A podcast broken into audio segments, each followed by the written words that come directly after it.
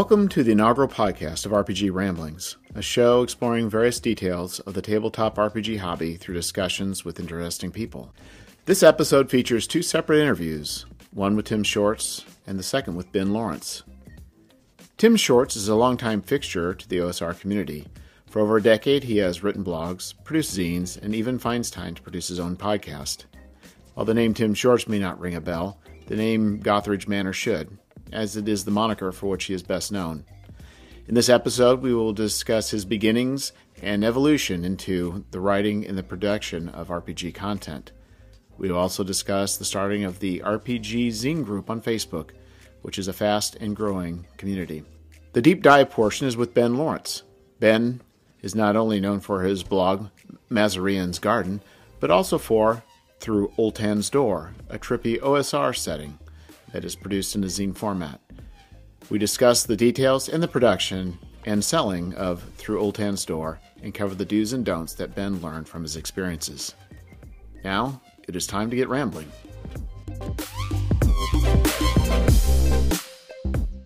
So the question I have for you, Tim, is uh, can you give me a little background on your on your gaming history? So, what what's what started this whole path?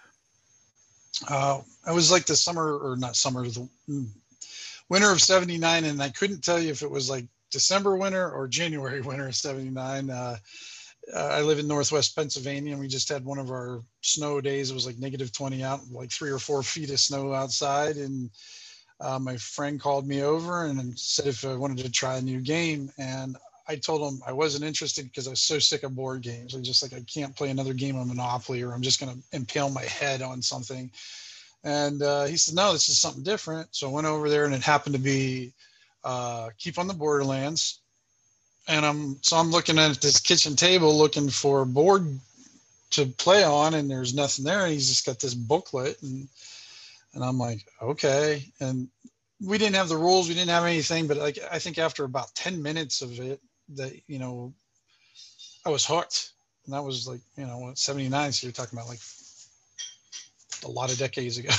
so, so yeah, so we, we just kind of made it. We liked it so much we didn't know the rules. We just then we just started creating our own rules, and, we, of course we didn't have the dice. So, rated Yahtzee dice and rated um, other games that had dice. And if you rolled a six, it was a wound. Two wounds was a kill, and if you rolled a one, that was an insta kill.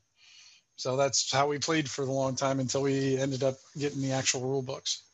That's not really even a that's not a bad approach actually. right. Yeah. Right.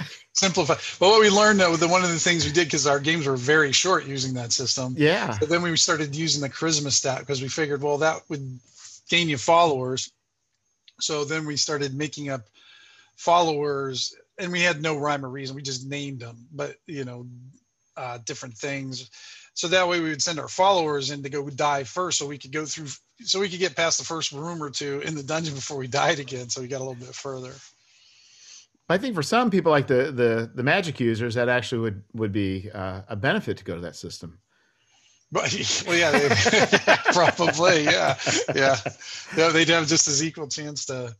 Uh, wouldn't have to worry about armor, none of that nonsense. You could just, uh, yeah. So yeah. did it matter scale? So you could have like if you had a large monster and you had a, did it really matter with that D six? We didn't understand any of the rules. I mean, none of the we, you know, we saw like the stat lines, but the we didn't know what AC meant. You know, none, none, of that, none of that was in the culture back then. Right. It was still new. There was, we didn't know what hit points were, armor class or hit dice. We saw the abbreviations, but it didn't really mean anything to us because we had no experience with this.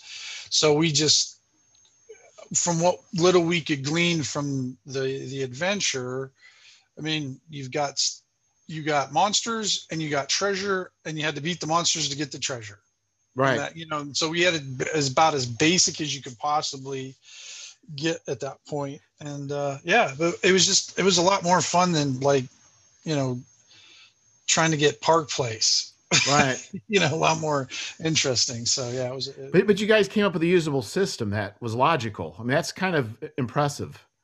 Well i'll have to definitely give my friend dwayne the nod on that. He was definitely the the uh mastermind, I think, on that. Uh, we we because he was really he, he's still very good at like rules, uh, creating and breaking and testing and stuff. So yeah. Yeah, because that's not really far from just uh, war game rules, really. At that pretty point. much, yeah, yeah. But we'd never we had never war game before. We didn't even hear about it before. I mean, like I said, our our games are always board games at that you know until that point. So uh, maybe you mentioned. So, what size of community are you from? And when this all occurred, Pennsylvania, rural, backwoods, Pennsylvania, kind of. Yeah. So I come from a small area. town, and I think what we benefited from was boredom, right? Yeah. Because I think if we all had YouTube back then, we probably never would have played or video games. But you're stuck Right. Right. in the middle of nowhere with nothing much to do, and the most exciting thing is this book full of just strange ideas and rules that you're trying to wrap your mind around and Yeah. making it happen. Oh, absolutely. I mean, because like there were no game stores back then. What they were doing, um, they were selling the books and from like train and uh, train and airplane hobby shops. So that's and we only had one in town, and it had just Yeah. this tiny little section on the floor where they had like a couple Dragon magazines, and every once in a while they would get a copy of the one rule book or another, and God forbid they got in a set of dice because those were like gold back then. You couldn't find them anywhere. And, um, you know, there, there would be a battle of us gamers like running to the game store to try to get those dice because they would only get one at a time and you never knew when they were going to get the next set.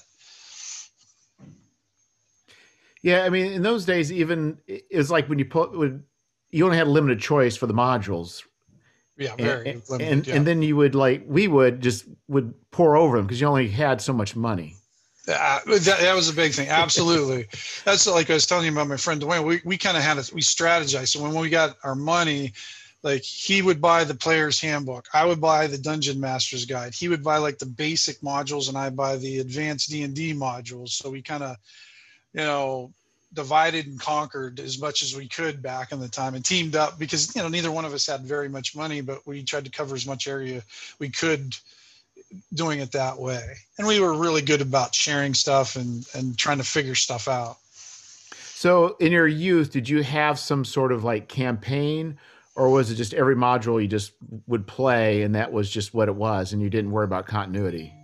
That's yeah, for the for the first few years, I mean that's pretty much all it was is you would uh and it just the way the kind of the I guess if you want to call it the gaming culture was back then, you carry around a folder full of pre-made characters and then someone would say, Hey, I'm going to run this adventure. And then you would go through your folder, pick out one of those characters, and then you would just go through that module, Right.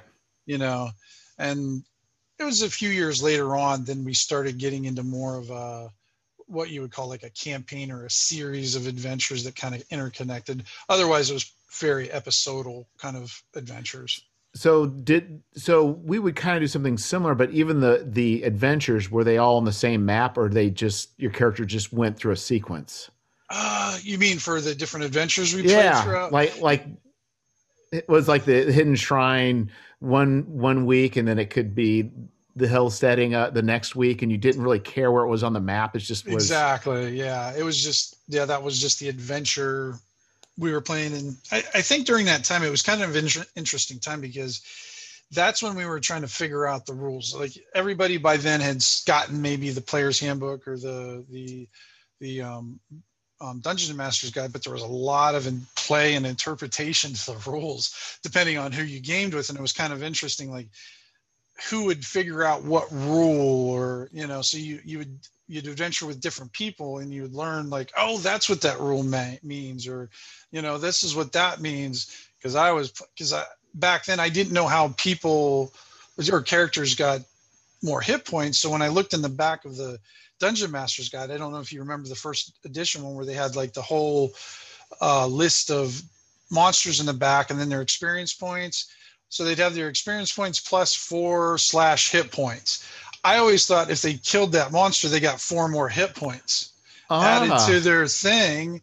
I didn't, you know, I didn't quite understand the four per hit point. I read it as you got. So if you killed a hill, hill giant, you got four more hit points to your total than when you if you were able to kill it. And that's how people got more hit points because I hadn't figured out the because I didn't have the player's handbook. so I didn't understand the progression. So that's kind of how I interpreted it at the time. Well, and that's not unreasonable either. I mean, it kind of makes you wonder what kind of game would it be if you were to take those rules as you understood them, and now as an adult try and make sense of them and actually make a playable system. Absolutely, yeah. It, be, it was kind of it's kind of fun remembering which you know how he interpreted rules and how he just kind of you know guerrilla what do you call I wouldn't even gorilla game rolled through it, you know. You know, but, it, but in a sense a that, that did that does happen, right? I mean, you killed mm-hmm. you killed a monster, you got XP, you leveled up, and you got HP, right? Right. You just bypass the the the, the malarkey of keeping that tally. exactly. Why, why, why, deal with that? Just add four hit points. Right, right, yeah, yeah, yeah, yeah. So, have you gamed all your life, or was there like a pause? Yeah, there was. Um, I I've pretty much gamed steady through most of it, but during college, I was out of it for quite a while. Um, not necessarily for my myself, but the the folks that I gamed with at that time had moved away. This is before like the internet was really around. I mean, it was it was coming coming there, but I didn't even have a computer because I, I getting on uh, bulletin boards. You know, that, that was about all you could do when the, the oh yeah came out. You know, so I wasn't interested in that. So I kind of just took a pause from it. But I, the funny thing is, is during all that time, I was always doing. Um, I was always writing adventures, or I, I, I was writing fiction for a while too, and, and kind of doing that. But it was always coming from a little bit of a gaming perspective too, and uh, and I always was reading my books because I got big into GURPS kind of in there for a while too. So I had all those, and I oh, still oh, yeah. have them all. Those fantastic GURPS books, which are almost like you know really good historical textbooks in a way too. Oh yeah, they're they're widely noted for for that. I I, I took a parallel path with the hero system. Oh, did you? Yeah. Yes. I understood. Yeah. I mean, that was kind of the conceit. You could do anything with it, right? But mm-hmm. it, but in the end, I think it it by it by doing everything, it still doesn't provide a different feel as far as okay. you know. You you can do this, but it always still feels like a certain system. It's like you, it's hard, I think, in some ways. You know, like like D and D, for instance, produces a D and D feel, or right. you know, Call of Cthulhu produces a Call of Cthulhu feel. I think it's that's where I think these these generic systems kind of lack uh, lacked was the ability you could kind of mechanically do things, but it wouldn't necessarily always produce the same kind of play. Well, the funny thing about going to GURPS is what it did is it. I mean, I've I we had been playing like Advanced Dungeons and Dragons like since '79, and then we kind of we did we shifted to GURPS around 86. So we didn't even I didn't even play D&D for second edition or 3.0 or 3.5 or even 4.0. I tried it once and I was good. And um, but the thing is, is when I got into GURPS, it, it, for whatever reason, it opened up my mind to more role playing possibilities, which you don't hear a lot about in GURPS. Right. But it had, but it was funny because Rob Conley, real good friend of mine, he, he's you know I gamed with him you know forever now. He's the one who introduced me, and I was like he kept on introducing me to systems, but I was just you know it's, it's sort of the same system, it just had different things. But then he introduced me to GURPS and it was the quirks that got me. The one point right role playing thing. I'm like, what's a quirk? And he explained it to me, he goes, Oh, I like that. And it kind of opened up this. Now I could take this fighter, but then I, he wasn't just a generic fighter anymore. He had, you know, he wore red clothes or, you know, coughed for when he lied. And, you know, now I had some fun role playing things I could do to it, even though I could have done it before. I don't know, having it written on paper at the time, just sort of, and, and getting credit for it almost uh, opened up a whole new role playing aspect to the game that I, I hadn't explored before.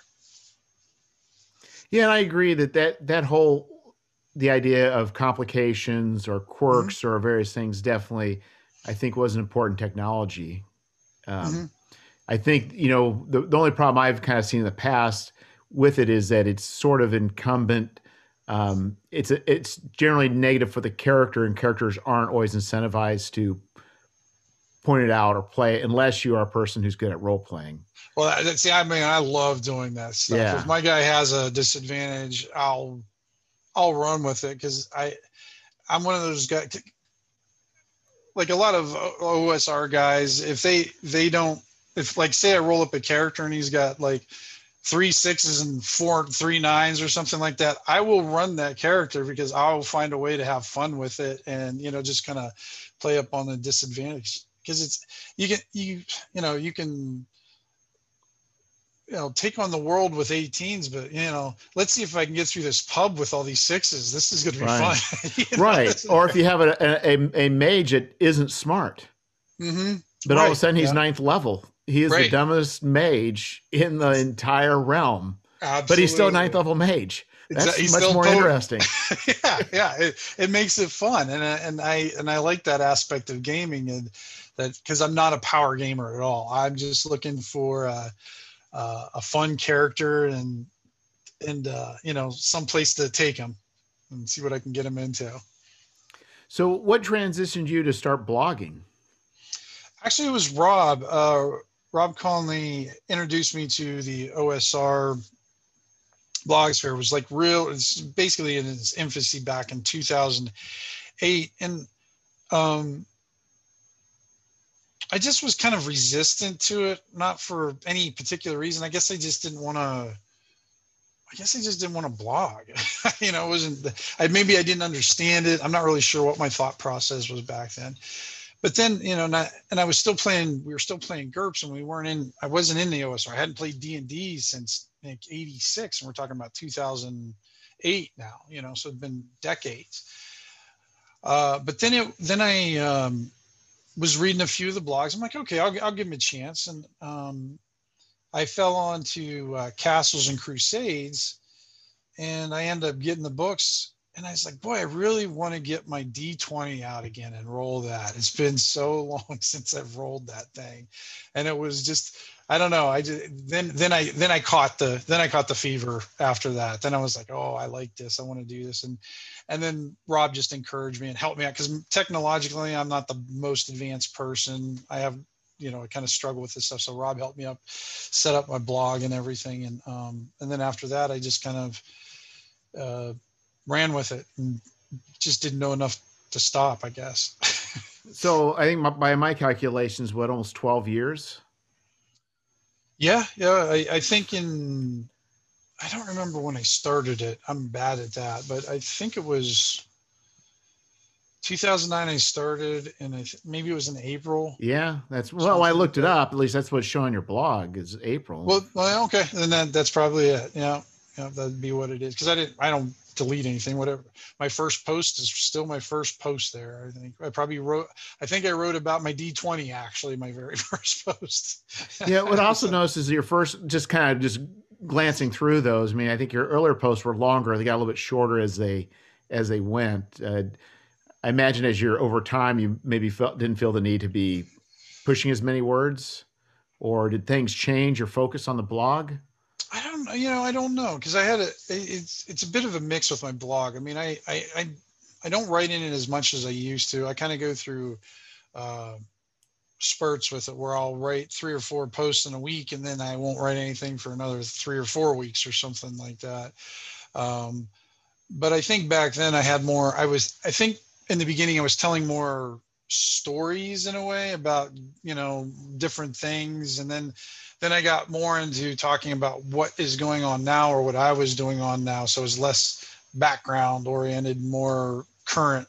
And I, and I just, and I kind of learned too that uh, um, my shorter blogs got more attention than some of my longer blogs too. So I, so I tried to shorten them up a little bit for folks too.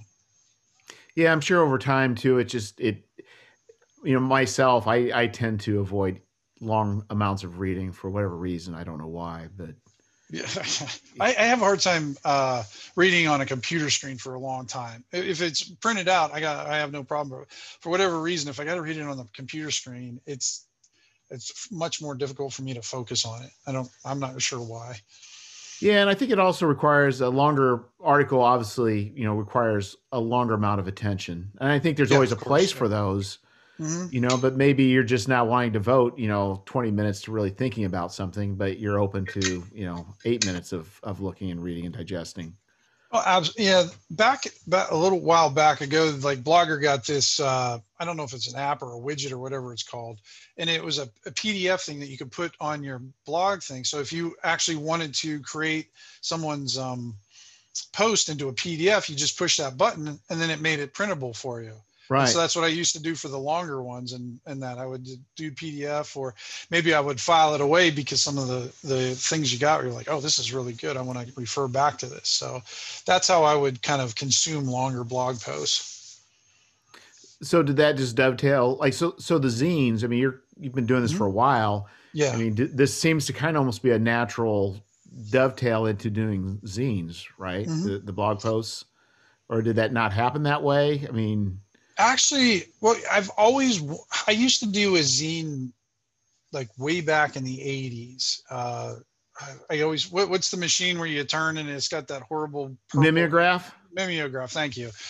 Um, and we were just doing like random weird stuff on there, and it was mainly gaming related, but we did music ones too because back then all the zines were like punk rock zines. It's all I saw anywhere, you know, were just punk rock ones. And that I had to go to Cleveland to find those. I go to the record store. So like I've never had any experiences with zines up until recently. So oh, I mean, okay. so so where did you like for the whole zine thing? You're talking about mm-hmm. the music zines. I mean, how were you introduced to those? I just found they they were just lay they were just laying around. They were just free. Just so, laying around. Yeah, yeah. What they would do is like like, like where? Like where would they at, be at laying the record around? stores. Okay.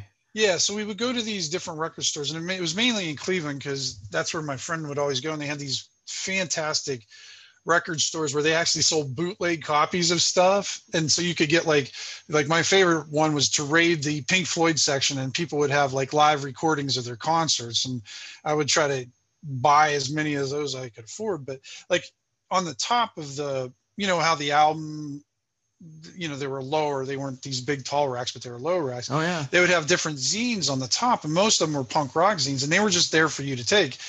Because to charge money was anti-punk. I mean you couldn't right. you couldn't charge for that because that's that's the cap but your job was you read the zine and then you were supposed to your job as a reader was to drop it wherever you finished it so the next person could come along pick it up and read it.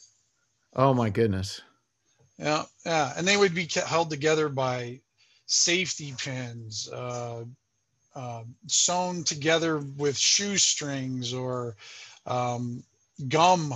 They would chew gum and then put it in the middle there and just push the pages together. You know, just whatever. You know, and there were always like these horribly, uh, you know, Xerox copies or uh, things, but they just had this raw energy about them that was just a lot of fun. You know, I mean, and I'm guilty too. I forgot what those tracks were called. The the the the religious folks would leave these weird little religious tracks. Yeah, like, like, the chick tracks. Chick, that's it. Chick tracks. I collected those. I love the chick tracks. I mean, I'm not a religious person at yeah. all, but you know, it's a thousand degrees in hell and not one drop of water. How could you not pick that up? Absolutely. You know, that's just, that's gold. I mean, I love that stuff. I would find those all over the place. So I had this, I had my little collection of tiny little chick tracks that I would keep too, because I just was fascinated by them and everything. And then I was also deconstructing them too. I was trying to see how they made them and see how I could make my own chick track, but I would just do, uh, uh, my own version of what they were doing. So, what would and when you do your version of what they were doing? What what does that mean? Like, what did what what was it that was the output? I would answer their question or something like that. Like, you know, it's a thousand degrees in hell and not one drop of water. Well, then I would make a zine and I would, and I made a guy who sold water in hell. And then, you know, just kind of you draw draw like these horrible stick because I I'm a horrible artist. I draw very bad stick figures, but I would just do it to try to mimic what they were doing to see how they put it together, and then just kind of handwrite it and just do one version, and then I would show my friends. They'd laugh, and that was pretty much it. So did you make copies and, and drop them off different places? No, no. I would just do one copy and just kind of show to my friends and everything, just as a kind of a goof spoof thing, because they always thought it was funny too. So well, it may be interesting if you could, if you if you were to do that, and then somebody would have a track to answer your track. Right. right. Yeah. Start a whole new trend there. Yeah. Yeah. Exactly. That would have been because it because I know there was another guy in the school that I was doing, he was doing different tracks like that, but he his uh, he had access to a lot better. That's where I got the mimeograph machine. Actually, was from him because he asked me because I was starting to do it with another friend, the music one, and he he's like, "Yeah, you can borrow mine," and that's what we did. Yeah, that's just absolutely amazing. So, so when you went over to um, doing, so you started doing the the, so you were doing punk rock zines. Is that what you were doing, or they? Well, I wasn't doing punk rock zines. Uh, that's the ones I was finding and collecting. That was my inspiration for it. But like my music, like we were doing gaming things. We were like putting, um, what were we doing? We were, my, my my other friend Heath, he was a he was a punk rocker guy and a real he's like one of those like really smart people, he's stupid kind of guy. Yeah. Yeah, and but we'd have so much fun together. And so what we would do is we take monsters from the monster manual and then have them fight different rock bands or have them fight different punk bands or and see who would win and and you know and that was our zine. It was like you know four four pages or something you know something goofy like that with the worst art you could imagine because neither one of us could draw yeah so so what happened to those oh i, I they just time i had them for the i had a lot i had them for we didn't make a lot of them we made probably like three or four. And then um i think i had them for a while but then uh they weren't made with the best paper. They, they just kind of fell apart too. It's like a combination of that. Because that that mimeograph ink yeah. one thing it it stinks oh yeah. really bad. And yeah. then it also i didn't realize this too but apparently whatever's in it the ink it grows mold very well so uh yeah so some of those things started getting kind of stinky too from like the ink and the mold that was growing on them so really this whole ecosystem only works in a city, as far as going back to the the, the punk rock zines, in a mm-hmm. city that's large enough to have a population that will cycle through an area. Yeah, I mean, definitely. I mean, if if I was going to do around here, and I and I did a zine about like uh, John Deere's and country music, yeah, there'd be there it would circulate. It would be great, you know. but, they, would have, but that's not going to happen. It'd be neat if you could do. I just made me think if you could do an RPG zine. Mm-hmm. And the idea is you would just do like hex one and you put out 20 copies. And right. then somebody would take that and then maybe they do hex two, but it would all be distributed back in a, several like game stores. I mean, it'd be interesting if there could be that same kind of conversation where mm-hmm. like telephone, you don't know where it's going to end. We tried that a few times actually back in the kind of the early, I think it was the early G plus days where people would start what we, what we called the traveling notebook. So like I would get get a notebook and I would write a page or something like that, and then I would send it to one of the other gamer guys, and then his job was to fill out the next page and continue it on, and you know develop the world or adventure or whatever. And we had started several of those, but I couldn't tell you how any of them ended though. it was you know it was we had a lot of energy into it and excitement, had a lot of fun with it, but um, I don't recall what the end results were at all. So, what started your? Um, so, as far as the uh, RPG zine group mm-hmm. in Facebook, yeah. So, what what caused you to say one day, "Hey, I want to do that"? Well, uh, we actually had an RPG zine group in uh, Google Plus. A guy named uh, Reverend Reverend Dak. He's a California guy. I guess he was like deep, hip deep in the zine scene out in California, which you know, definitely has a richer um, place out there for for zines. Um, and uh, he asked me since I had been doing the Manor if we wanted to get together and do an RPG zine group in Google Plus. I'm like, absolutely. And we we did one there, and it, it it was kind of popular. It did pretty good, and you know, because there was a lot of energy in Google Plus back then. But then, as Google Plus waned, so did the group, and kind of, um, kind of just faded off, and then eventually died with with Google Plus. So what ended up happening, I started another one in MeWe. I said, okay, I'll, I'll just start one in MeWe, and I was trying to find Dak to bring him into that one, but I couldn't find him. but in MeWe, I just I I think we got up to about 300 people, and it just it it just didn't jive, and I don't know the interaction just really didn't work. I couldn't seem to get the same feedback and energy into that group. So I thought, you know, you know, so I just said I, I asked anybody who wanted to take it over, they could. I said I'm gonna go over to Facebook and when I because Facebook I have a love hate relationship because for the longest time I couldn't get on Facebook for just because they had issues with my name. It's funny. they they didn't think Tim Shorts was a real name, but they were fine with Gothridge Manor. Don't ask me, idiots. So, um, yeah, Erik Tenkar probably, if, yeah, he he knows my issues with Facebook. Uh, uh, but I just decided, you know what? I'm gonna. I I I, I think I searched Facebook to see if they've already had one because I thought, well, for sure they got to have a zine group on Facebook. They got a group, you know, a group for, you know, everything in here. They, and I was like, oh, they didn't have one. So I was like, oh, I'm going to start one up then. And I didn't, I didn't have any expectations. I knew I could get like a handful of folks and, and, you know, we could just kind of talk some zine stuff, share some stuff, share zines and everything. And I never expected it to, to where it's at now. I mean, it's, it's done exceptionally well. So what were you thinking as far as when you did this? I mean, what level of of um, activity? What sort of things did you expect when you started this? I wanted it to just be a friendly, um, conducive atmosphere to creativity.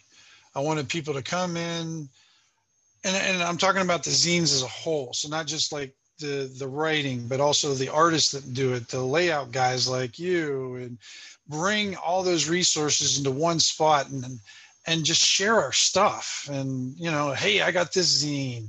You know, here it is. You know, because it, uh, it's funny because there for a while, and I still get them. They're always kind of concerned about sharing their zine, and I'm like, the only rule I have in in the zine, I don't know if you've seen my rule, is if you share something cool, you have to you have to have a link with it. You're not allowed to share it unless there's a we can find out where we can get it. Right. You know, don't tease us. I want to know where I can get my hands on stuff. So, but I, I I wanted people to come in like and have a friendly atmosphere where they're free new people who haven't even read a zine yet or people who've been doing it for years and and being able to access that information and and um, you know feel get that courage enough to start their own I think the, with Zine Quest, I think this was the perfect time.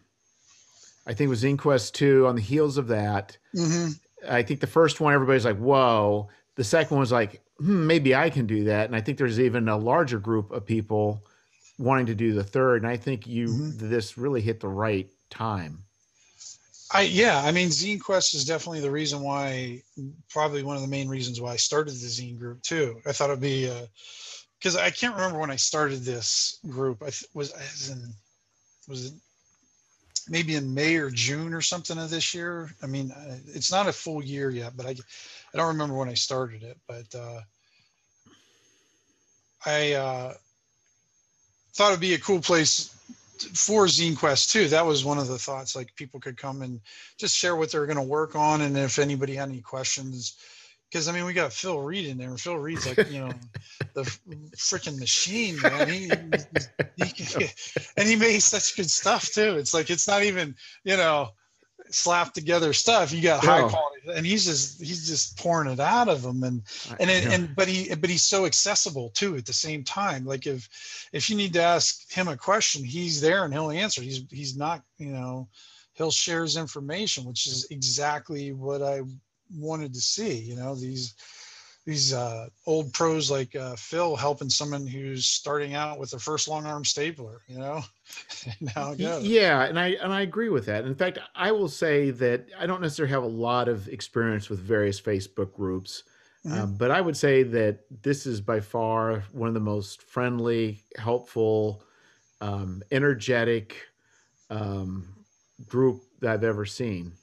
Oh, that's great. Good. Yeah. Cause I don't belong to a lot. I'm, my Facebook experience is fairly limited and everything. So, and I belong to a few groups and everything, but yeah, I've had a few people comment, and it's it's really nice to hear because that's that's that's kind of what I want. I deal with so much crap in my day job with all right. the you know with all the heavy stuff and everything. I, I don't have time for like Facebook drama or anything like that. I, I, I don't have any interest in, it, and I won't I like if somebody brought that into fa- Facebook. I mean, I'll, I'll be paid. Maybe they're having a bad day, right? So, you know, hey Jeff. I mean, you know, maybe curb that down a little bit. We want to keep it friendly here. You know, if you're having a bad day, I understand, but you know, maybe just try to chill it out. But if you're one of those ones that continues to do it, then I'd be like, you know, I'm sorry, you gotta, you know, I can't, I can't have you in here and everything. And I haven't had, you know, knock on wood, haven't had the the only person I had to block from the the um, group is uh, some bot got in and was starting to like you know advertise some, right something or whatever. But well, yeah, I mean, like they, like they don't read what the, exactly what this group is. Mm-hmm. And I will say that I I've also been um, impressed that you have not been real strict about zine. Like some people put stuff out that's actually like books, and you're like that's fine. You don't really swat it down. And... No, because I mean zines. It's it's hard to if you start defining zines in a way, I think you get away from being zine-ish. You know, you start putting because I mean, a lot of people think it's the standard vision these days. Right. Zines is the folded over paper, but I have zines from you know that are full page that are you know stapled together, and I got the long. I got zines that are legal pads sized and they're folded into like tri-folded, some weird ass size that I have a hard time putting on my shelf because it's all weird. right. So I try not to to be real real uh, strict on that. I mean, I think it's to me sometimes it's more of the the philosophy or the energy they bring to it too. And I, I guess that you get into that do it yourself part of it also, you know. Yeah, and I think for myself, there was a, a point where I was kind of concerned, like maybe I was stretching beyond what you know. You never stated rules. I'm like, I don't know if I'm going beyond these boundaries, but you, but I try to keep it within a you know the the folded whatever. Mm-hmm. But uh, but I but I think a lot of the stuff, even the stuff that are books and such, they carry that spirit. You know, yeah, like knock, exactly. like knock. Like why would you not let I mean, knock? Oh my gosh. Yeah. The thing is like some massive encyclopedia of like, I don't know how many, was it like 250 pages or something like uh, that? Yeah. How, why would anybody not buy that? I, uh, yeah. And I mean, uh, and then, and then people who, you know, maybe some people would get upset because it doesn't fit like a zine, what they think as yeah, yeah. kind of, and I and I try to stay away from that. And and and nobody has really got upset about anything. Everybody's been pretty accepting of stuff that's been coming in, even the stuff that maybe would be kind of pressing the boundaries. But that's the whole part of zines. I think is kind of you know doing some boundaries. I mean, I still have that punk rock kind of yeah philosophy towards it. It's like nobody can tell you what your zine's supposed to be or what it's supposed to look like. It's you know it's it's it's your thing and everything and um, and I kind of want to bring that you know focus on RPG in the group, of course. You know, I don't want to right. have you know you know landscape painting zines in there although that might be cool too i mean if if if the person was like able to do you know if he, maybe he was an artist and he was doing artwork for you know somebody's zine and they wanted to just share their own zine i i, I probably wouldn't have a problem with it i'd be like right. you know why not it's not hurting anybody you know well, it looks like we're hitting up against the time space continuum. It does look like it. Yeah. Yeah, and I just uh, just want to say uh, I really appreciate uh, you starting this this group, and I encourage anybody and everybody out there who, um, if you're not necessarily interested in making zines, it's definitely so much stuff's put out. So many mm-hmm. people putting links to to excellent work, um, yeah. and it's just a positive community to to be a part of. And I think in this day and age, it doesn't hurt to have a place that is positive. That yeah, absolutely. Yeah. Safe, creative space to kind of explore. Yeah, absolutely. Okay. Well, thank you very much, Tim. And uh, until next time, uh, you take care. All right. Thanks, Jeff. Appreciate it. All right. Bye. It is time for a deep dive.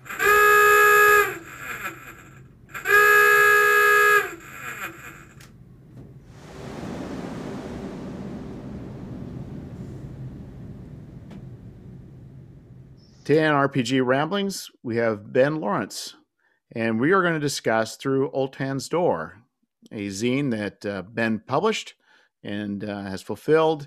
And we'll go through um, really what it took to take this from a concept to an actual finished product in the customer's hands. So thank you for joining me, Ben. I'm glad to be here.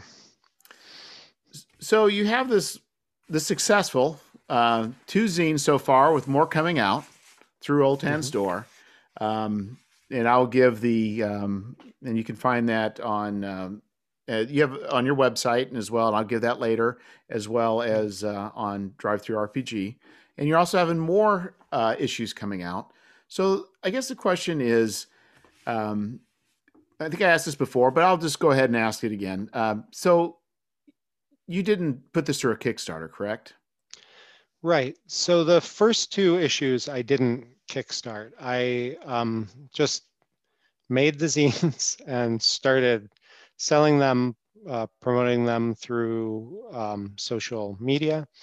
Uh, and that's how I did it for the first two zines. For the next zines, because uh, of the timing of their release uh, during Zine Quest is when they would be coming out. So I don't think that's going to work. So I'm going to kickstart the the next uh, double issue three, and there's also a kind of companion adventure that um, Gus L has written that is uh, goes with the double issue three.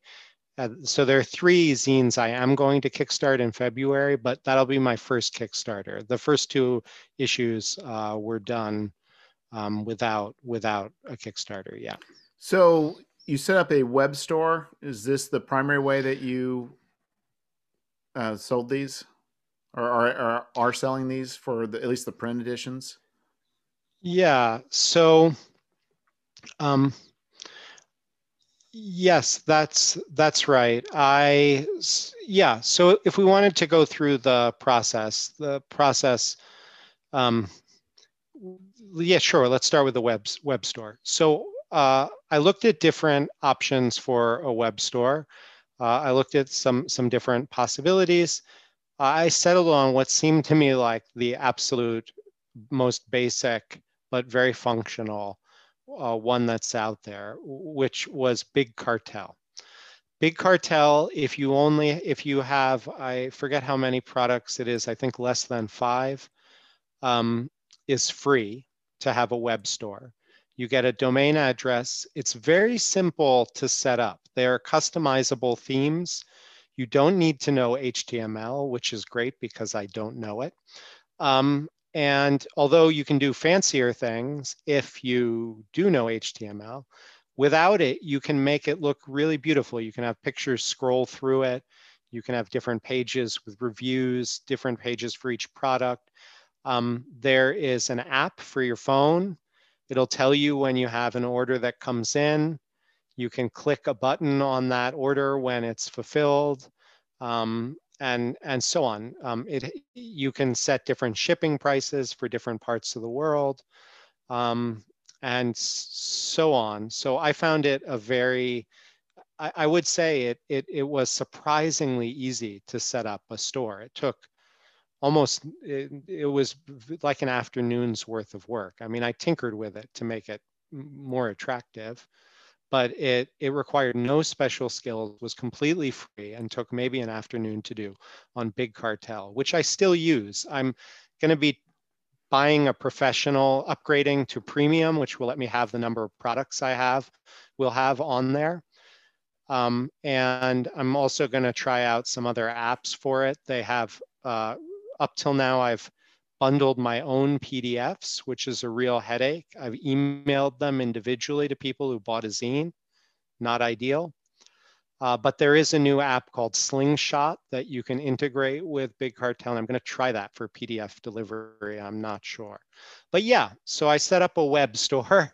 I, you know, I made the zine, I set up a web store, and I just promoted it on social media and drove people there. I do also sell PDF copies on DriveThruRPG and itch.io, um, which, yeah, but mainly through DriveThruRPG, um, which is a bit more of a headache in the sense that until you get verified by them, and I think you have to have like two products before you can get verified.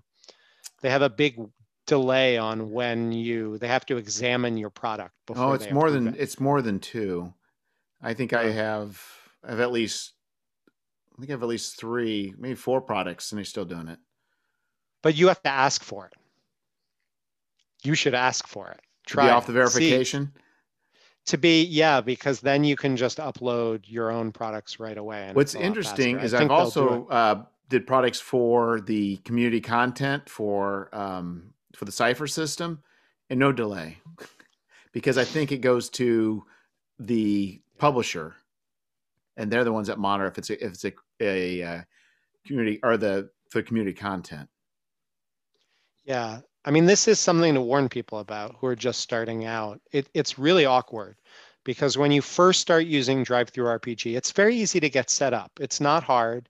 It's not hard to upload your product. It's not hard to um, do, do get it set up.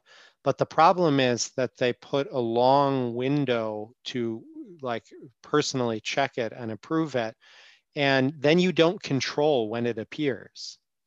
So you can't time right. it to appear with when you start to sell print issues. So I had an awkward thing where through Ultan Door briefly appeared on DriveThruRPG before I was selling it because I was trying to wait to sell it till, you know, but there was no way to do it. I couldn't make the timing line up. So then I took it down and then they had to approve it again. so then it was like a, just a huge fiasco. Uh, and so I do think that that is one problem with DriveThruRPG. They also take a hefty cut of your oh, they do, um, and PDF I, sales. And I think also, and I think I'm going to have uh, maybe talk with some people too, just about that process because I find that the interface is pretty ugly and pretty hmm. kind of you can navigate through it. But then when I went to the affiliate program, the um, or the, the community content, it looks like it's the same, but it behaves differently, and it's a different set of links, it's a different set of logic for doing the exact same thing. And I've just, yeah, it's like I don't understand. I know that. it's.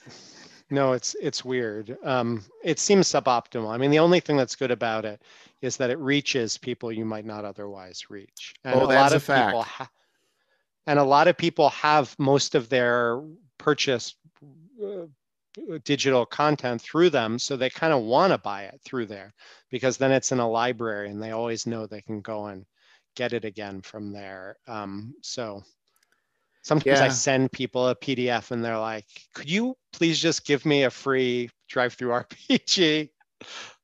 link because I want it through there. And I'm like, yeah, okay, sure. But um, but yeah, no. Yeah, I agree. And I think it's it's definitely you're right. They do take a big a big chunk, but they do provide generally a con- somewhat of continuous traffic to view your product. Yeah. yeah Even though sure. it's a narrow tail that goes on to infinity, but there's still a trickle continuous yeah. traffic. Ex- exactly. That's been my experience as well. Yeah, and I, I mean, not to derail, but I, I just find that even putting products out there and seeing how they sell, when they sell, how long they sell, what things affect it, changing prices, see what that affects. It's really kind of interesting to see, you know, how that all operates. It's not. Um, I've, I've come to realize that I, you know, DriveThru is really good for initial sales and i think it's good for trickle but it's not really good for any sort of sustained um i don't say sustained income but sustained sales. Yeah i i would agree i mean my experience has been you know a spike when i first released it and then um a, a trickle is accurate. I mean it's been continuous but it, it's not a large amount. I mean um yeah. Yeah, and then they take 35%, which is fine because at least they provide, I mean, in my mind, they, they do provide a platform and they do provide um, traffic they wouldn't normally get. Yep. Well, 65, yeah, it's I guess. worth it. Yeah. Oh, go ahead. Well, it's, it's a, you can save, if you want to just do exclusively through DriveThru, um, it's, I think they only charge um, 30%. Right. And if you do right. non exclusive, it's, they charge 35%. And if you yeah, do an affiliate like program that. or community content, then it's 50%. Whoa. Yeah, I've never, uh, you know, exclusive never appealed to me because I was never going to do um, just PDFs or uh, print on demand. So, um, so for me, I, uh, I, I wanted, uh, I do, I never, I don't want to sign over any of it. I don't want to sign it over to them. Um, right. I'm going to have to do it through my own web store. Um, but if you're just doing PDFs, then it's uh, maybe not a bad idea. I mean, m- my basic take on it is that it's worth it because the traffic gets you more than the 35% cut right. costs you. So, you know, they are offering something that's valuable, but it's, um, it's not perfect. Well, and I think when people also, uh, you know, can as customers, you go and look at sales, you you may or not sales, but you look at the price of an item and then you, if you know what your your metals mean at different sales levels, you can do the calculations and you can you can kind of figure out what a, uh, a publisher is making, and you'll find out it's really not a lot. yeah. It, even yeah. big publishers, when you start doing that calculations, not, not not like WotC, but you know, even like the the the Monte Cooks and such, you look at some of their products and you're like, wow, you know, there's some of these products have not gone very far, even the ones published by that company and you realize most yeah. of their money has to be made elsewhere. Yeah, I mean, there's a funny thing with that, which is where you know if you're making a lot of your, if you're selling things and it's about the physical product, then you know the PDF in a way is easy. You you know, so if you can just park it somewhere and just have let people have at it and they pay a fair price for it and you just get a, a, a cut of that you know it's attractive in a way because you don't have to touch it you don't have to worry about it um, you know the and that's how it is with my zine like in a way the real business is all the print versions and that's where my energy is focused and that's where i kind of want it to be focused i don't really want to have to right but, but yeah so you decided to, you're going to put this out on for print. You put up your web store.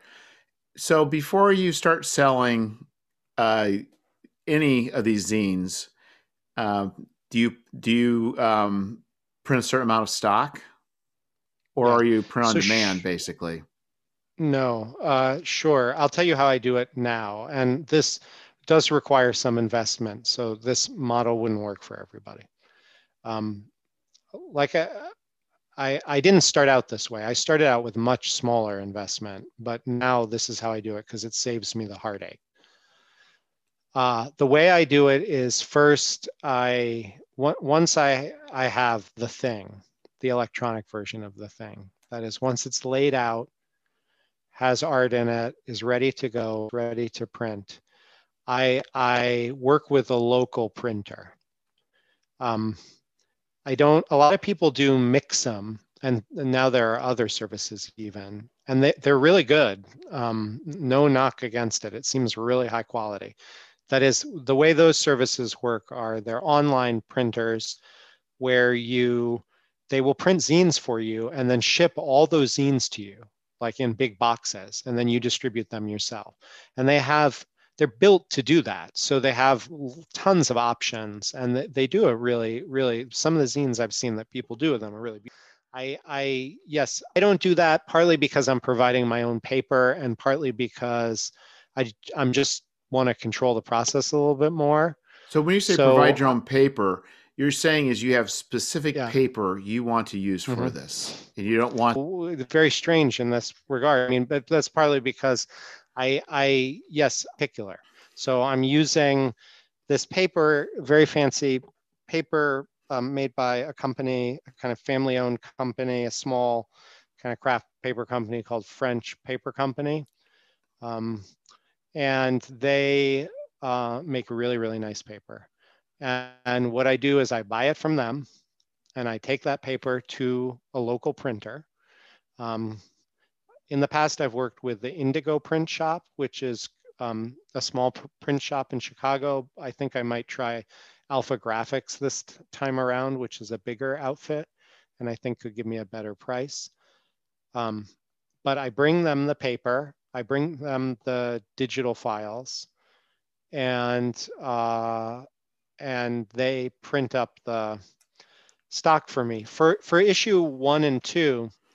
I then assembled the zine myself. So they would literally just give me big boxes of printed zines, you know, like collated, one zine stacked on top of another Yeah.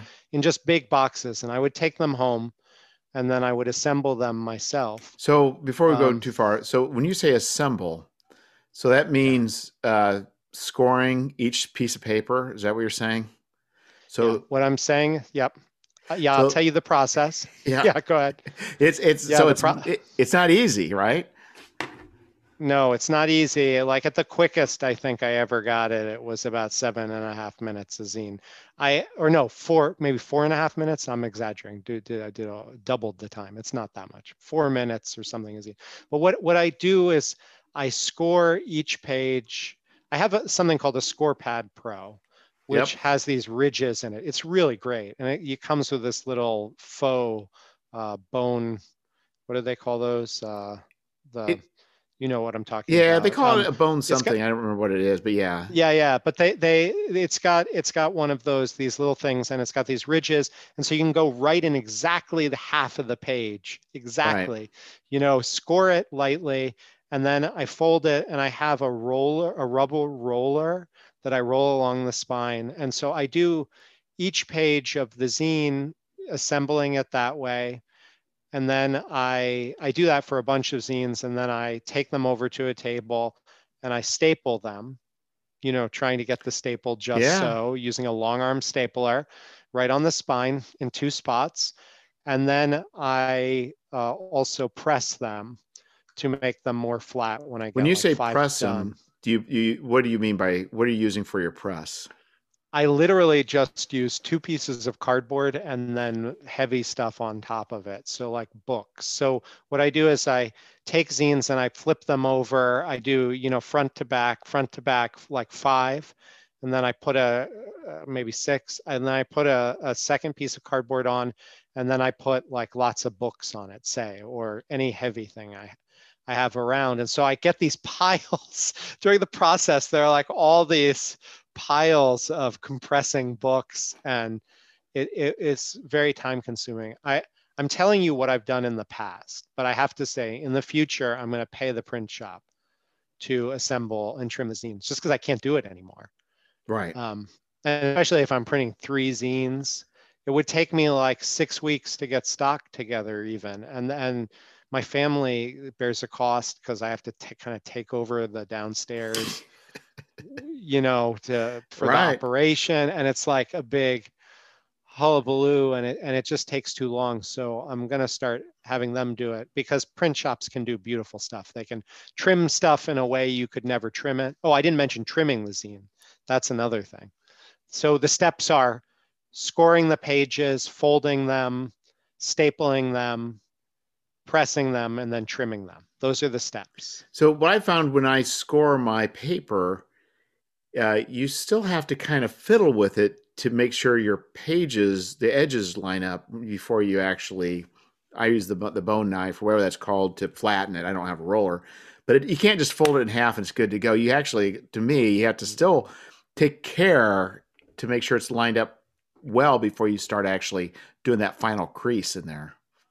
For sure, and you you kind of get it in your body how to do it, but it all you also need a guide. I mean, the one thing I like about the ScorePad Pro is it has. Sorry, this is very granular, but it Yeah. has it has a a ridge. You know, it has like a ridge, like almost like a cutting board with a lip on either side, and so you put it right up against that, and then when you score it right down the middle, when you fold it over, you're lining up lining it up with that edge, and Yep. without that, I don't even know how you would even start to do it, but you can still screw it up even then. Yeah. So you That's know, what I'm saying. I You do still- find the you ro- have to- yeah, you Yeah. got to take care with it. You can't just go flip. It's not like you score it and flip it right over. You have to take your time and make sure it's, you know, yeah. The the roller helps with that though. Y- This is one thing you might want to get because the roller makes it a little less fussy, um, making the um, the the fold. But yeah, all of it. I mean, getting the staple in on the spine, right. is hard. And unless you jury rig something that really fixes the long arm stapler so that it's always at the right length, it's it's uh, quite a delicate operation to get it placed just so. So there's a lot of fussy bits for sure. I got a Bostitch uh, booklet stapler. You can still do. You can you, if you're not careful, you can still mess up, but it, at least it gets a lot closer, easier. I think. But yeah, I tried that. Yeah. Yeah. No, that, that's great that it works for you. I just for whatever reason it didn't. I couldn't make it work for me. So, but each person finds their own weird little thing, you know. Um, yeah, but even then, you still have to be careful your paper before you staple it that you keep everything tight. I mean, it's none of this manual process is quick or easy. I mean, it's just it it takes time. No, if you wanna if you wanna do it yourself, and you're assembling it yourself, it's it is it's kind of a painstaking process. You get a lot better at it, and it goes faster, but you also make a lot of mistakes and it's frustrating for sure. That's part of the fun of it in a way, but within limits. Right, right. It, it, it's fine for maybe a hundred, but not fine for six hundred. Correct, correct. Your math is good. I think uh, a uh, hundred. You know, like the first 50 will almost be fun yeah. once you figure it out and then it'll get to be a little bit of a drag but if you're only going up to 100 it's no big deal. Like that that's that would be yeah true to my experience. So the paper so okay this is what i find kind of interesting. So you you you you pick some paper from an obscure shop from some other state. Yeah. like like what's with that? Like how do you come up with this is the paper i want well okay good question so and how could you possibly order the paper without having seen it well the these pa- paper companies will send you samples so for example, if you pay, I forget how much it is, $30 or something, mm-hmm. maybe it's $50, I don't know. But you send it to the French paper company and they send you literally uh, two sheets of every single paper that they make in a box. And so then there are no questions. I mean, you just see it. You right. can see it, you can feel it, you can print on it and see what it's like. Um, there's no uncertainty. And and um, other paper companies do that too. Uh, that's, I think, and you can often order individual sample. You can do it sheet by sheet um, for some kinds that don't have like a package deal. And, uh, and that, I think you have to if you're going to do it that way. But, you know, the more ordinary thing would be just, if you're going to have it printed at a printer, just let the printer do that because they will normally have a lot of options they'll tell you, especially if it's a big place, what kind of paper do you want? And they'll have nice paper and not so nice paper, and you'll be able to pick and see right there if you're doing it at a print shop. If you're doing it at home, you have to order the paper yourself. You can't get around it anyway. But but but yes, I I got the sample box. Um, I was put onto this paper by my friend Nick Kunst, who is a comic artist and so cares about papers. He does indie comics. He also does D&D things, but um, and so, uh, yeah, I just ordered this big crazy box of stuff, and then I started um, uh, like checking it out and saying what worked and didn't work.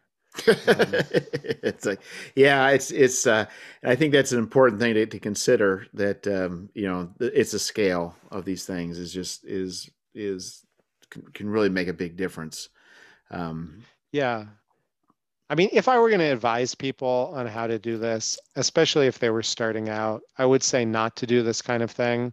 I would say the best thing you could probably do if you want to keep it simple is to bring a digital product to a print store or or print it at home just using very simple decent paper but that's not very fancy because fancy paper will break your will start to misalign your print heads and cause you a lot of a lot of trouble, yeah, a lot of suffering. And I think it depends on your printer. I've, I'm going to try. I've got a a, uh, a, a photography printer that it just passes straight mm. through. So I think I I might just start using it for that instead. Yeah, ink can be really expensive, but yeah, and that might be good for like maps or like covers or well um, cardstock and yeah, stuff. and I don't think I would ever use it for fulfilling a, a Kickstarter. But I, you know, one thing I've I've yeah, been thinking about is you know what about non-standard sizes? Like you know if you can buy a uh, a, a uh, whatever size uh, it's not ream, but a stack of, of, paper, and you could go take it to a, a, a print shop, and they could trim it to any size you want.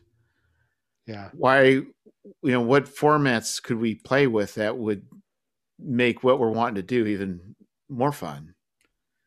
Yeah, for sure. You're totally right, and they can. Yeah, they why, can make it. Why are we limited by crazy, that? They have the, no, we shouldn't be. They have these machines that can just shear through like you, you know paper to a very precise. Um, so they, you know, like um, AlphaGraphics was asking me like down to the centim, you know, the millimeter or whatever. What like what dimensions do I want on it? And it's clear they could trim it. And um, yeah, there are all kinds of possibilities. You're right, and it's it would be fun to think about that. Um, I have seen um, I have seen square zines.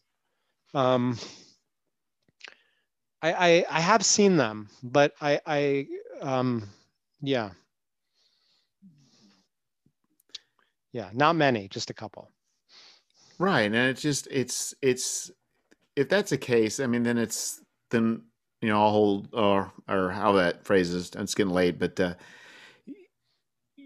it's just that I think we're I think in the beginning it's very good at least for me to you know my choice is limited. So for me to learn what I'm learning uh, the zine's been perfect because uh, the digest size is because um, of the constraints. Yeah. But then yeah, once you and get, it's yeah once you once you master or at least or maybe not master but you gain competency in the constraints then you can start moving outward from there yeah. The the I mean the thing that's attractive about the normal size zine is is just it's literally just a normal size piece of paper folded in half. So so that has a simplicity if you're starting it out for yourself, but you're I think you're right that if you have the industrial trimming equipment and with the precision and everything, which all professional printers do, then you're right. You could try a lot of things. And I haven't even scratched the surface of, you know, like um, Jacob Hurst of uh, Hot Springs Island yeah. fame um, does like zines with glitter on them and, you know, does all kinds of weird things with the paper and um, different materials and stuff. And I, I do think there are whole like worlds you could explore there. Yeah. So, what other things would you, uh, I guess, warn or counsel people in, you know, deciding to, um, as far as you know, the printing and distribution of? Yeah, I, I would say if you're going to do it yourself, um, if you're going to do distribution and printing yourself, um, my advice to you would first of all to be to print out your stock before you start selling. I made a big mistake of not doing that. I just had some and it seemed to be going well. Uh, and then I put them on sale and then I ran into problems and it was so stressful. Oh, you mean because so, it was successful, more successful than expected? Is that what happened? Well, I just thought it was going to proceed unproblematically on my end, but then I ran into all kinds of problems and then I had orders piling up and I needed to fulfill them and I found that super stressful. And so, you know, you you have to understand that if you're doing it for the first time, you're going to run into snafus. And so, I would recommend to save yourself the stress, just pick how big your print run's going to be. 100 zines, that'd be a good start. Um, 200 zines, that's um, um, more ambitious, but fine, good uh, amount to have. I think that would be fine too um, or even less. Um, but whatever you, you feel comfortable with just starting, and then you can put it on sale. And if you're doing a web store like Big Cartel, when you run out, you just say you're sold out. Yeah, I, I noticed out, that. Well, when I saw yeah. it said sold out, I was like, did you kickstart this? And then you ran your run and then the run's done. Right. And it's like, no, I, I just did it, you know, because I didn't, there are two factors. One is how much stock do I have? But the other factor is not wanting my life back. Mm. So I will admit that um, I've actually never flat out run out of stock. Um, rather, orders have slowed down. You know, my stock has diminished, but I, I just can't be selling zines all the time. I know myself that I won't. I won't fulfill the orders in a timely way because it'll become too onerous. Right. And so I have to stop until I'm ready to really focus on it. Uh, and so give yourself that freedom. That's what I would say. Get some stock before you start selling and then be ready to pull the plug when you're not ready to keep doing that all the time and when it's seeming stressful. Uh, I would say start small. Um, you know, that would be another piece of advice, uh, I guess. Um, uh, and the the, third, the last thing I would say is, um, if you are thinking of having it printed at a print shop, talk. Just go talk. Call on the phone or go to a bunch of print shops in your whatever. Where do you you know depending on where you live, there may or may or may not be many. You know the ones that there are make the rounds and find out what they can do at what price because no two print shops sell at the same price um, for things like this. Well, one thing I've also noticed is there's a lot of printing companies, but I don't know how many of them are print shops, and I think it it's going to necessitate yeah. calling them because when you yeah. just look up do Google, it's like Correct. they could just be doing photocopying, as far as I know. They don't may not actually have you know other services, and it's not always yeah, clear. That, no, that that's absolutely true. And a lot of the places don't really want you to walk in anyway. They mainly want you to send them an email and then they will tell you whether they can do the job and um, not. Um, so, you know, I've done both those. I've called around. I've also walked into a print shop. Um, but yeah, I, I think that's right. But the main thing is that for little jobs like this, uh, you know, there is no fixed price basically so you got to find out what people are willing to do for how much. Well and i think the thing is for people to realize too is that there's economies of scale. And so the more money the more the the larger your order the cheaper it is individually.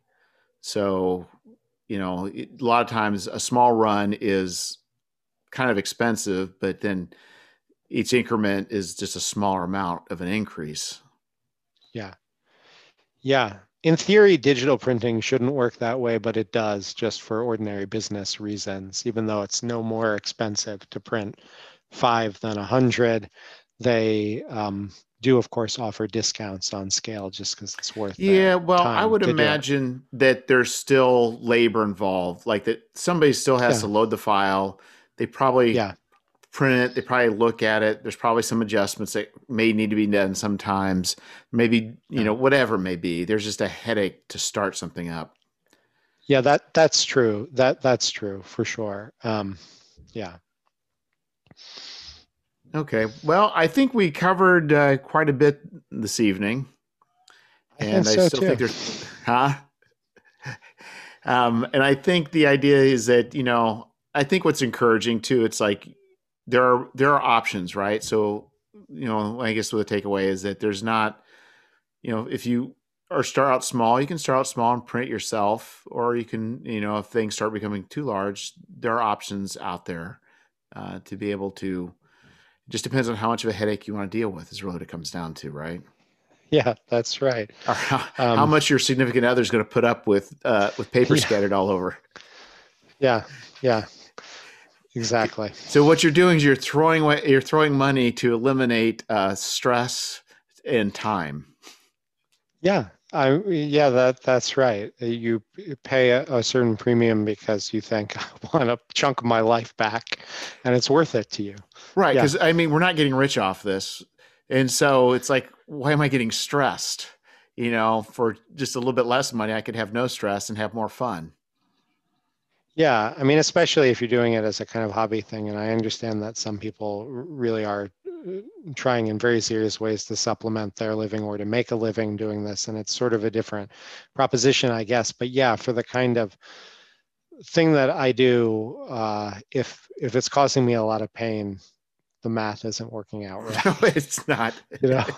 Yeah. Yeah. Well, again, thank you very much, Ben. I appreciate your time, and uh, we'll be talking again. Yeah, it was wonderful to talk to you. Tim Shorts can be reached in a variety of ways. On Twitter, he's at Gothridge Manor. His blog is gothridgemanor.blogspot.com. His podcast, just search for Gothridge Manor. And Hunters in Death can be found on DriveThruRPG. Ben Laurence can be found on Twitter. He's at Ben Laurence1. That is B E N L A U R E N C E and the number one. He also has a blog. It's at Mazirian's Garden, one word, dot blogspot.com. You can also find his storefront at Through Ultan's Door, that's a single word, dot Big Cartel, that's a single word, dot com. On drive-through, you can find him by searching Through Ultan's Door. I am Jeff Jones. I can be found on Twitter. I am at I underscore am underscore Jeffrey and Jeffrey is spelled J E F F R E Y. All this information is in the show notes, and I'm sure it's much easier to click that than it is to type this in.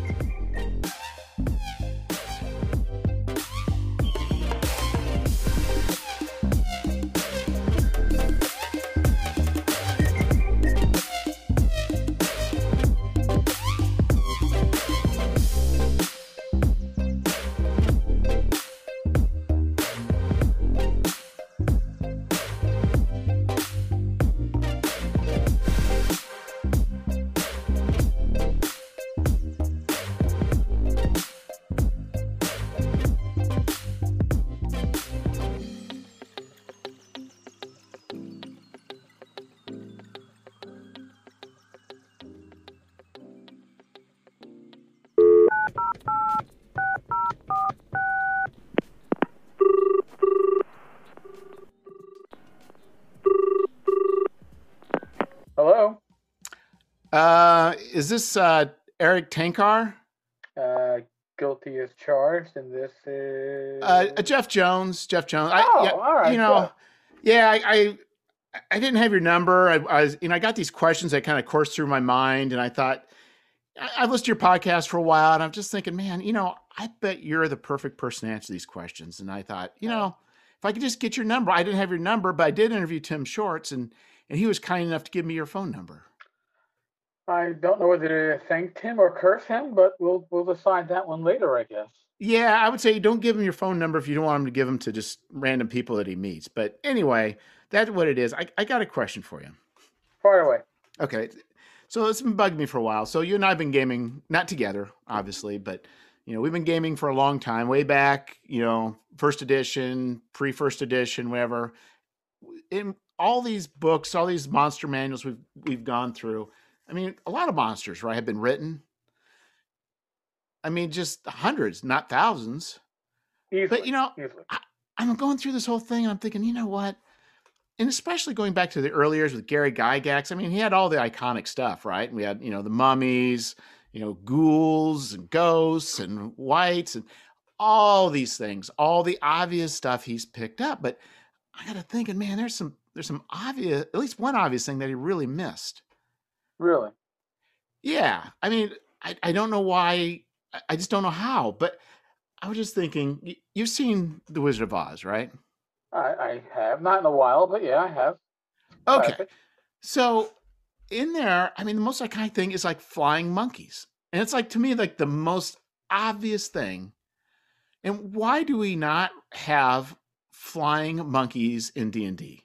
Well, um, strangely enough, uh, I years ago, one of the my uh, probably my my first paid for project, and when I say paid for, it wasn't really paid for by much, but uh, I did some magic items for a now defunct publisher, and uh, one of the items was a flying monkey, but it it wasn't a monkey as in Wizard of Oz. It was based on uh, these flying slingshot monkeys you can get from Woot.com which is From, uh, now it's now owned by Amazon. But back in the day, it was its own own website, and they'd have a deal of the day. And once in a while, the Woot monkeys would come up, and the their arms were slingshot material. So you would you would cup the uh, two monkey hands onto your onto your fingers, like your middle finger or your pointer finger, and then you'd slingshot them. And we used this in my office when I was at work. So it worked great until we had the chief come in and I almost hit him in the head with a monkey. But uh, we had fun with those. So yes, they do exist, and of course, the pro of having more than one phone line is that more than one phone line rings.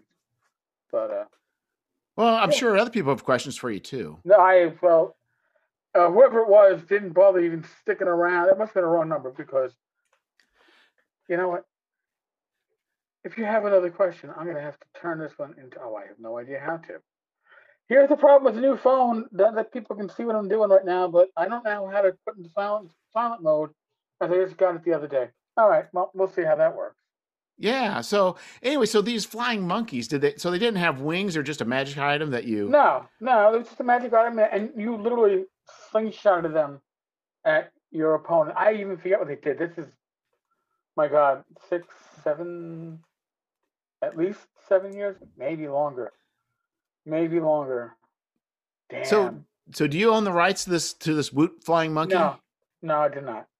So, so do the, the now defunct company do they do they own they, the rights to your they write own the rights and their products are no longer up on drive-through. So, I might still have a copy of it on my on my hard drive. I have to look for it. Well, you know, I will on the, say on, on the tavern's uh, blog.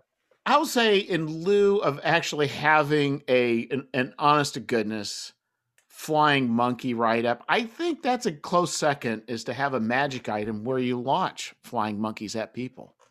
Well, you know, uh, you have to. Uh, listen, that was my inspiration for that. I did a lot of stupid magic items back then.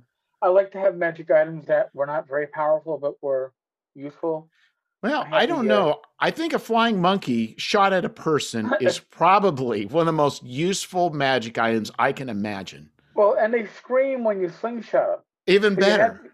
You had, you had, the flying monkey. You had the uh, the beer bear, which uh, you would take the head off the teddy bear, and it was uh, that's kind of horrifying. Well, yeah, but it, it, it, it, was like a, a, a, bear beer and it, bear beer bear, and it came in either pilsner or stout, and basically gave you like six pints a day. Well, maybe we ought to write up a, a bear that once you kill it, you take its head off and you can pour beer out of the bear. Well, as in, well, oh, as an actual, that would be bizarre actual creature. Uh, but I think could work in certain types of campaigns. Certainly a one shot.